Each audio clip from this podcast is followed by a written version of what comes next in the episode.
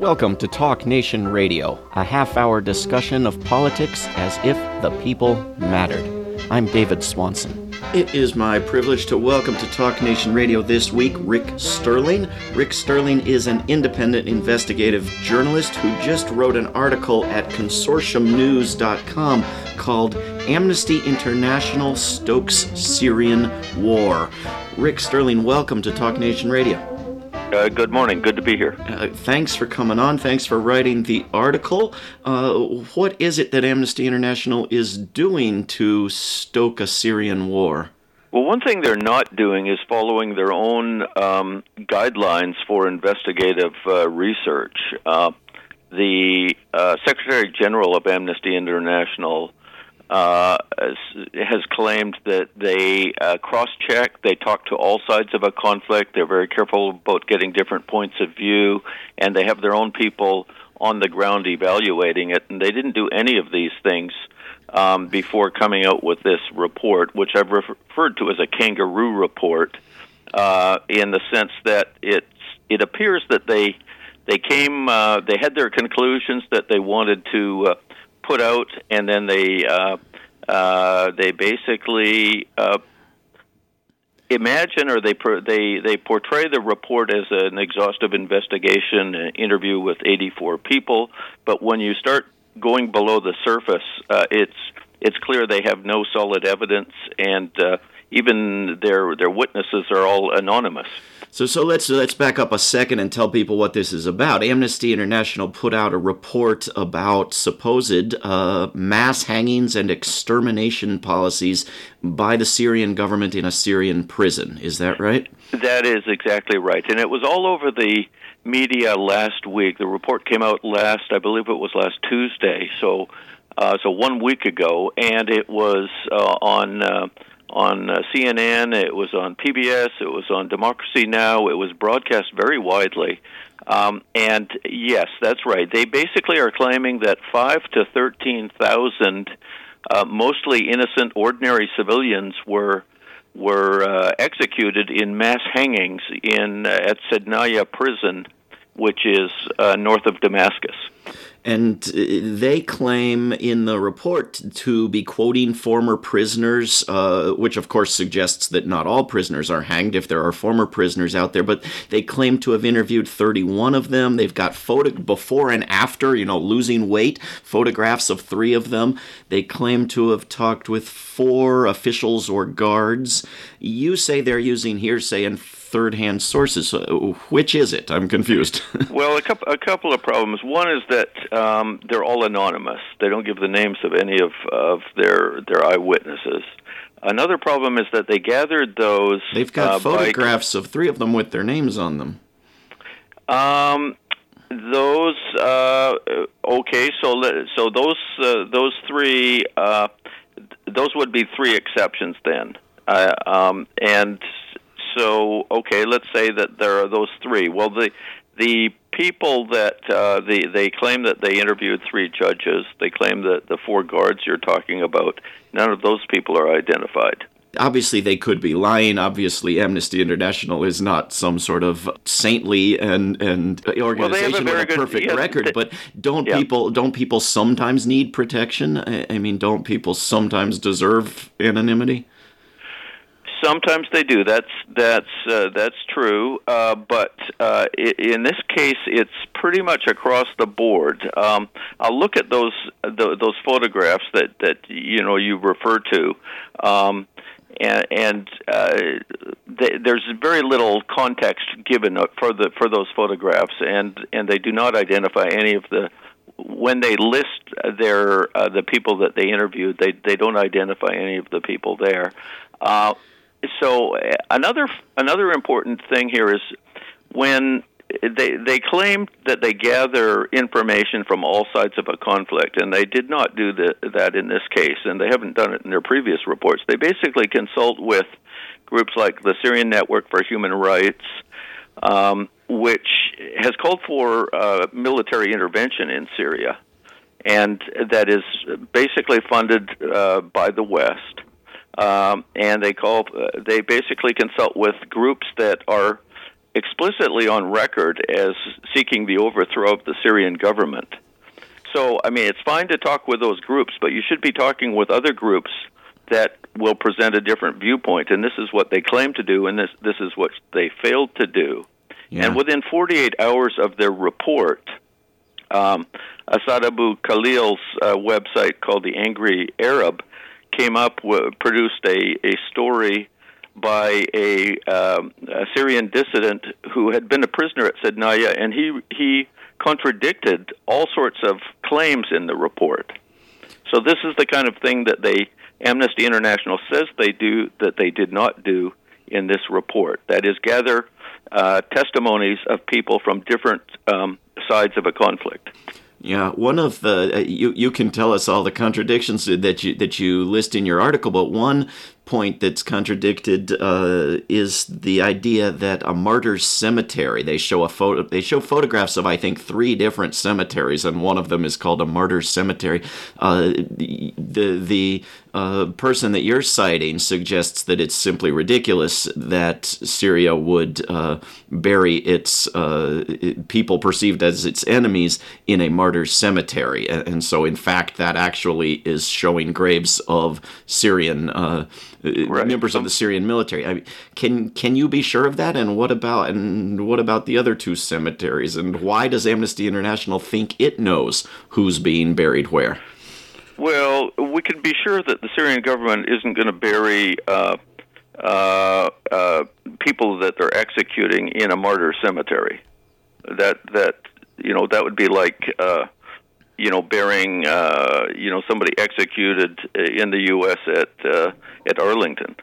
Um, uh, one uh, referring to some of the other another one of the cemeteries, and and this is referring to the there are a few photographs, satellite photographs in the report, which I recommend uh, listeners to look at for themselves. It's it's not that long. It's not that hard to read the whole thing. Um, they've got a few satellite photos. Another another um, uh, photograph shows a, a cemetery, and they estimate that there are 125 additional graves over five years. Well, that's hardly exceptional um, to have 125, especially in the midst of a of a of a, of a war. Uh, so that doesn't prove anything. Indeed. So the I think the main point was that those satellite images are are either meaningless or they're um, or they're ridiculous in the case of, of showing the expansion of the martyrs cemetery. Now that the, the martyrs going back to the martyrs cemetery cemetery, the satellite image showed that it had doubled in size. What that proves is that a lot of Syrian soldiers and uh, defense, defense uh, national defense force uh, fighters are dying. Uh, and that's that's part of the reality of Syria that is never talked about either by Amnesty International or generally in the West, that a huge number of Syrian soldiers have died have been, have died fighting in defense of their country. Right, of course. The the uh, the article by Rick Sterling is Amnesty International Stokes Syrian War. To read Amnesty International's report, it's called Human Slaughterhouse Mass Hangings and Extermination at Sednaya Prison. Um, the, the Amnesty International report also, as you state in your article, makes accusations against individuals without any evidence, including the religious leader, the Grand Mufti Ahmad Badreddin Hassun, uh, who, as far as we know, publicly uh, has called for reconciliation, not advocated genocide. What, what's going on here? Well, this is another. Uh, basically, they give no evidence to back up their claim that uh, that the Grand Mufti and the uh, defense minister and one other official, the Army Chief of Staff, are, th- are the three people who authorize each of these executions. Um, they they basically supply no evidence. They they just assert that. And what I pointed out in my article is that uh, the Grand Mufti. I mean, this is public record. There are recordings of of the speech he delivered after his own son was murdered by the by the terrorists, uh, where he called for reconciliation where he called for peace. He, he actually forgave the uh, the individuals who murdered his own son. Uh, so he and and that is actually part of a very active reconciliation program in Syria, which is led by Ali Haidar, the Minister of Reconciliation. He's a cabinet minister. They have a very active program encouraging Syrians who have uh, been paid to fight on the opposition to rejoin society and and settle their claims. And if they haven't been involved in uh, too extreme of atrocities, they're simply they they simply are accepted back in society. This is another thing that's ignored and which contradicts this really preposterous claim that um, that five to thirteen thousand ordinary civilians were hung. Yeah. Uh, it ignores the fact that there's a brutal Western, uh, brutal war uh, and invasion of Syria going on. Uh, it's well documented that many tens of thousands of foreigners have gone to Syria through Turkey, uh, all of them funded and paid and supported and supplied by the West and by the Gulf states. Yeah, some of the claims are pretty, uh, pretty hard to believe on their face. Uh, you know, ninety-five percent of the people uh, in this prison, ordinary civilians, uh, seems right. like it needs explanation. Um, other critiques of this report have looked at, you know, alleged punishments, uh, uh, sticking a head through a hole and having it stomped on as something that wouldn't be survived. you know, things that don't seem credible without serious evidence evidence, uh, and the and the evidence isn't there. Um, on the other hand, there, there's this is a, a, report with a great deal of of detail, uh, as if a lot of research has been done.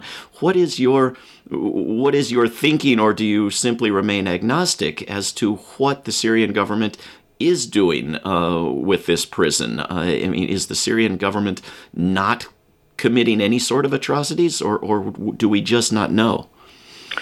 Well, I, I, I'm sure the the prison is a is a prison, and I wouldn't be at all surprised if there's not uh, there. I wouldn't be surprised if there's torture going on there, and and the conditions are brutal. Um, they are in the midst of a of a brutal war, and there's many videos showing out how um, you know how the terrorists have uh, executed, beheaded, and so on and so forth. It's a brutal war. Uh, they and that uh, makes uh, it more or less likely, or somehow excuses well, atrocities I mean, by execution. Syria? They they do uh, they do execute. There is a um, a punishment of execution in in Syria, and I'm sure they're carrying out some. Uh, I'm not going to be surprised if if they're carrying out uh, executions, whether by hanging or or or a bullet to the head. Um, but the claim that's not the claim of this report. The, the Amnesty International report is claiming that five to 13,000 ordinary civilians, largely ordinary civilians, were killed in mass hangings. That is that's a big accusation that you need some really solid evidence for, and they have not provided solid evidence for that. It it even runs contrary to logic. I mean, why would the Syrian government be um, be uh, executing you know thousands of ordinary civilians? Um, most the other the other another, important fact here is that most of the the, the huge uh, percentage of Syrian civil, civilian population is in government controlled areas. As soon as the terrorists take over an area, uh, the large number, the large percentage of civilians leave. They depart. They go to where they're protected by the government. Yeah, it, it, it's it seems implausible that exactly what Amnesty claims is happening, but uh, the the logical the, the logic they're looking for, I think, uh, is that the Syrian government is simply insane and engaged in genocide. the The word that's repeated throughout the report is extermination, uh, with not just hangings but deprivation of food and medicine and so forth. Uh, are they not looking here for a charge of genocide? Well, they they could be. Uh, they seem to be trying to build a case for uh, for foreign, um, uh, you know, escalated foreign inter- intervention, and that's the real danger here. Uh, in in uh, very soon at, at the end of February, there's supposed to be new negotiations taking place in Geneva. This is following on the Astana um, negotiations that took place. Uh, now, uh, you know, m- more influential members of the opposition have decided to join the negotiations. Now, the question is whether the, the opposition is going to negotiate seriously or not. Uh, in the past, they've walked away from negotiations when when uh, um, when the Syrian government has come to the table. The opposition typically uh, and usually guided by there's so-called high negotiations committee is basically influ- heavily influenced by Saudi Arabia, and they basically leave. Uh, they lay down a precondition: Bashar al-Assad has to step down before we'll talk. So they basically um, torpedo the negotiations. In the past, another feature of past uh, negotiation efforts has been there has been a sensational charges will come out just in the preceding days or weeks, um, accusing the Syrian government of some kind of atrocities. Uh, in 2014, February 2014, uh, Geneva negotiations were going to take place, and th- literally the day before the negotiations were supposed to happen, it was all over the media that um, a Syrian photographer, codenamed another again anonymous, codenamed Caesar, had 55,000 photographs showing the brutal execution in Syrian prisons of 11,000 um, arrest uh, detainees. Yeah. Uh, this was a campaign funded openly funded by Qatar, and it had some um, some legal authority, some legal, uh, some lawyers, basically lawyers for hire, had uh, said they had uh, looked at it and they authenticated it. Uh, this is referred to in the Amnesty International report. Well, I investigated that and discovered that uh, there was all sorts of very strange stuff going on there. The photographs were these 55,000 photographs were were never released to the public. Uh, a very small number of them were, but Human Rights Watch actually got access to the photographs, and they they had to acknowledge that almost half of the photographs ended up showing the opposite of what was claimed. Instead of showing uh, executed uh, prisoners, they showed actually killed Syrian soldiers and civilians who had been killed in car bombs. Yeah, the uh, the, the the tricky thing here is to figure out what Amnesty International is after because their recommendations uh, at the end of this report, you know, recommend referral to the International Criminal Court and and seemingly use of the rule of law and investigations and so forth, but they never make any reference to the fact that there's a war going on. They never propose peace negotiations. They don't openly propose escalation of the war or overthrow of the government, um, but they say the UN Security Council must act, and we all know what that tends to mean in Western media. Uh, right. And and there's a history that you mention in your article with the incubators and the babies in the Gulf War, with Gaddafi and the you know fraudulent charges of looming civilian massacre. What is what is Amnesty International's record here, and and do you think they're really uh, pushing for steps toward an escalated war? Well, I think Amnesty and the other big NGOs such as Human Rights Watch have played a very active role in in the conflict, and they're very um, they basically uh, uh, do not talk about the role of the West and the Gulf in funding and arming and uh, basically organizing the uh, the attack on Syria. Uh, this is, uh, you know, by the Geneva Conventions, this is actually the supreme crime, is the initiation of war. And in the case, Nicaragua took took um, took their case against the U.S. for funding and supporting the Contras in Nicaragua. They took it to the International Court of Justice at The Hague, and they won that case. Right. And it was after that that the the so-called International Criminal Court was created 15 years later. And one of the roles of the International Criminal Court, actually, whether intentionally or not, has been to undermine the International Court at The Hague. And so a lot of the talk now, if you if you look at the reports of Amnesty or Human Rights Watch, they never talk about who starts a war. Human Rights Watch did not even oppose the U.S. invasion of Iraq. No, uh, they fact- did not oppose it, but they said that they said that the U.S. wasn't ready for the consequences of the war. So And in the case of Amnesty International in this report here, they talk about a violation of humanitarian law and things like that, but they ignore the fact that Britain, of course, Amnesty is is uh, is based. It's it's large in the U.S. and it's large in the West generally, but its its headquarters is in in the U.K. The U.K. has been involved in in supplying uh, uh, uh, militant factions in Syria from the get go. Yeah, I've I've had discussions with some of Amnesty's top staff repeatedly over the years about this, and they take a principled, what they call a principled position, that they will ignore the existence of the UN Charter and the Kellogg-Briand Pact and any laws against war in order to address only the particular atrocities within a war. But then they will take out advertisements cheering for NATO's uh, ongoing war in Afghanistan, for example, and never right. never against a war, never for ending a war. Uh, right. So uh, they, they you know, but have they done have they done reports on atrocities by other parties in Syria as well? They have.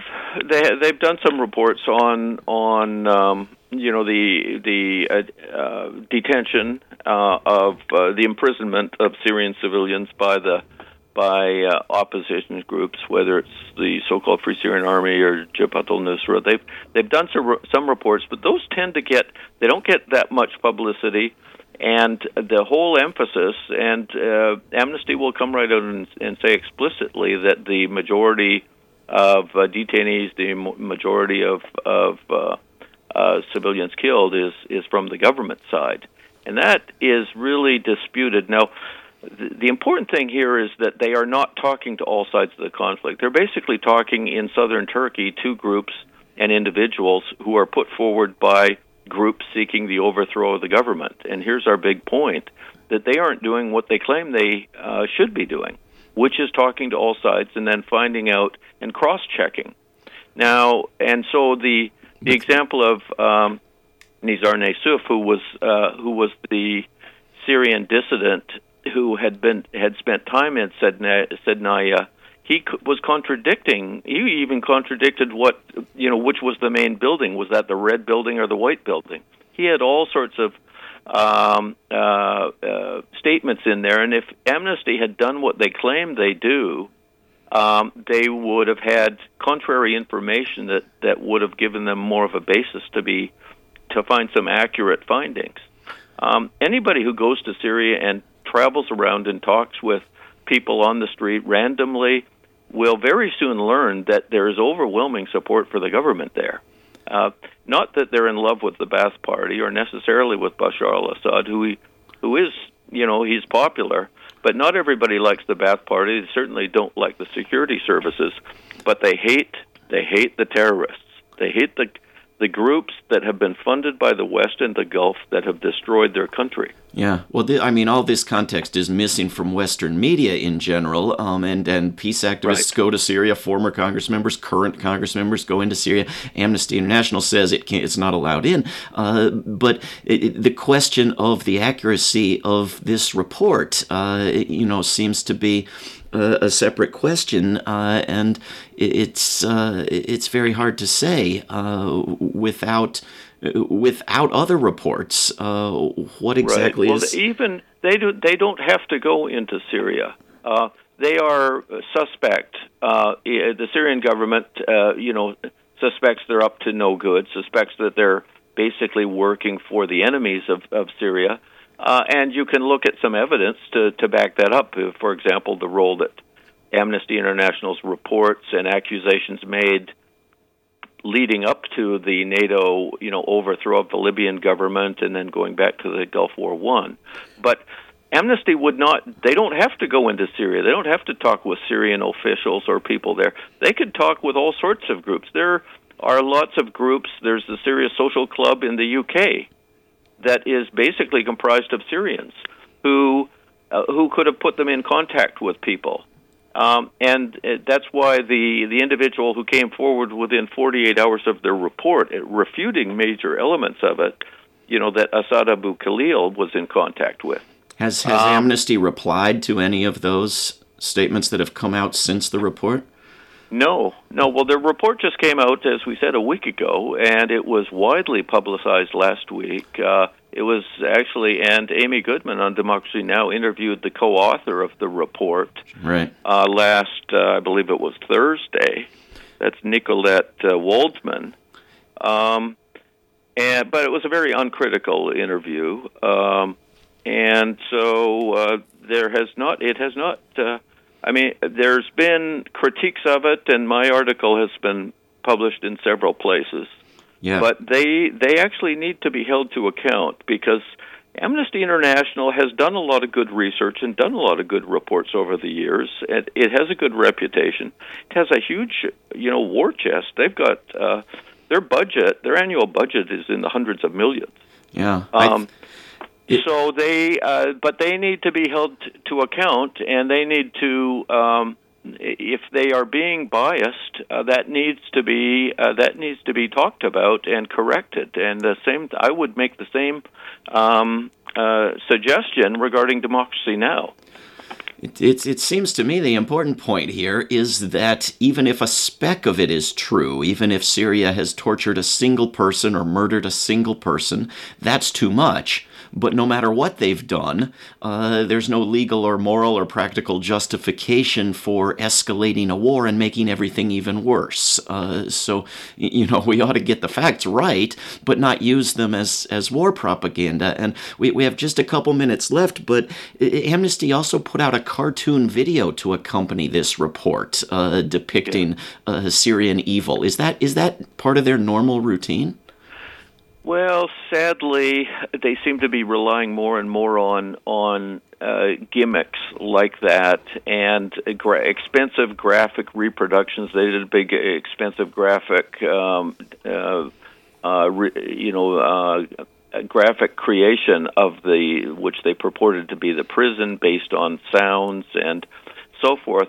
And the but the the cartoon is it's literally a cartoon, and it it, the cartoon basically portrays this story of a of a of a peaceful protester who was a nice family guy and he went to a couple of peaceful protests then he got arrested and he ended up getting hung at Sednaya. Yeah, yeah. Well, 30 seconds I mean, left. This is the this is the narrative that it's the Syrian government abusing and killing innocent Syrians and they leave out the fact that there is a war going on, the war of aggression that there's over a 100,000 uh, armed militants who behead people, who attack, who do car bombs, who launch mortars into civilian areas every day, um, and they are ignoring that. Yeah, they are, and Western media is ignoring it. And it, although it does not justify, uh, in my view, any violence uh, from the other side.